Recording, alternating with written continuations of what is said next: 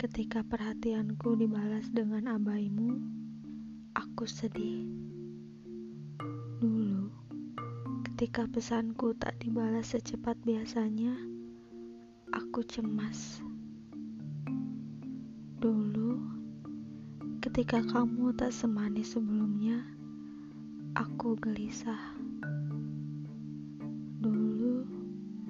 Ketika pertemuan kita tak sesering saat kamu mendekatiku,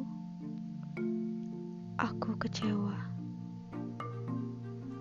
Apakah aku sangat membosankan?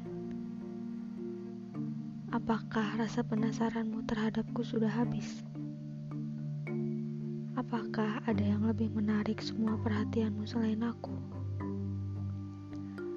Selalu ada perasaan kesal ketika memikirkannya. Tapi sekarang tidak lagi. Aku sudah baik-baik saja menghadapinya. Sekarang aku sadar. Bagaimana bisa aku mengatur sesuatu yang bahkan olehmu sendiri pun sulit kau atur? Iya, perasaan manusia.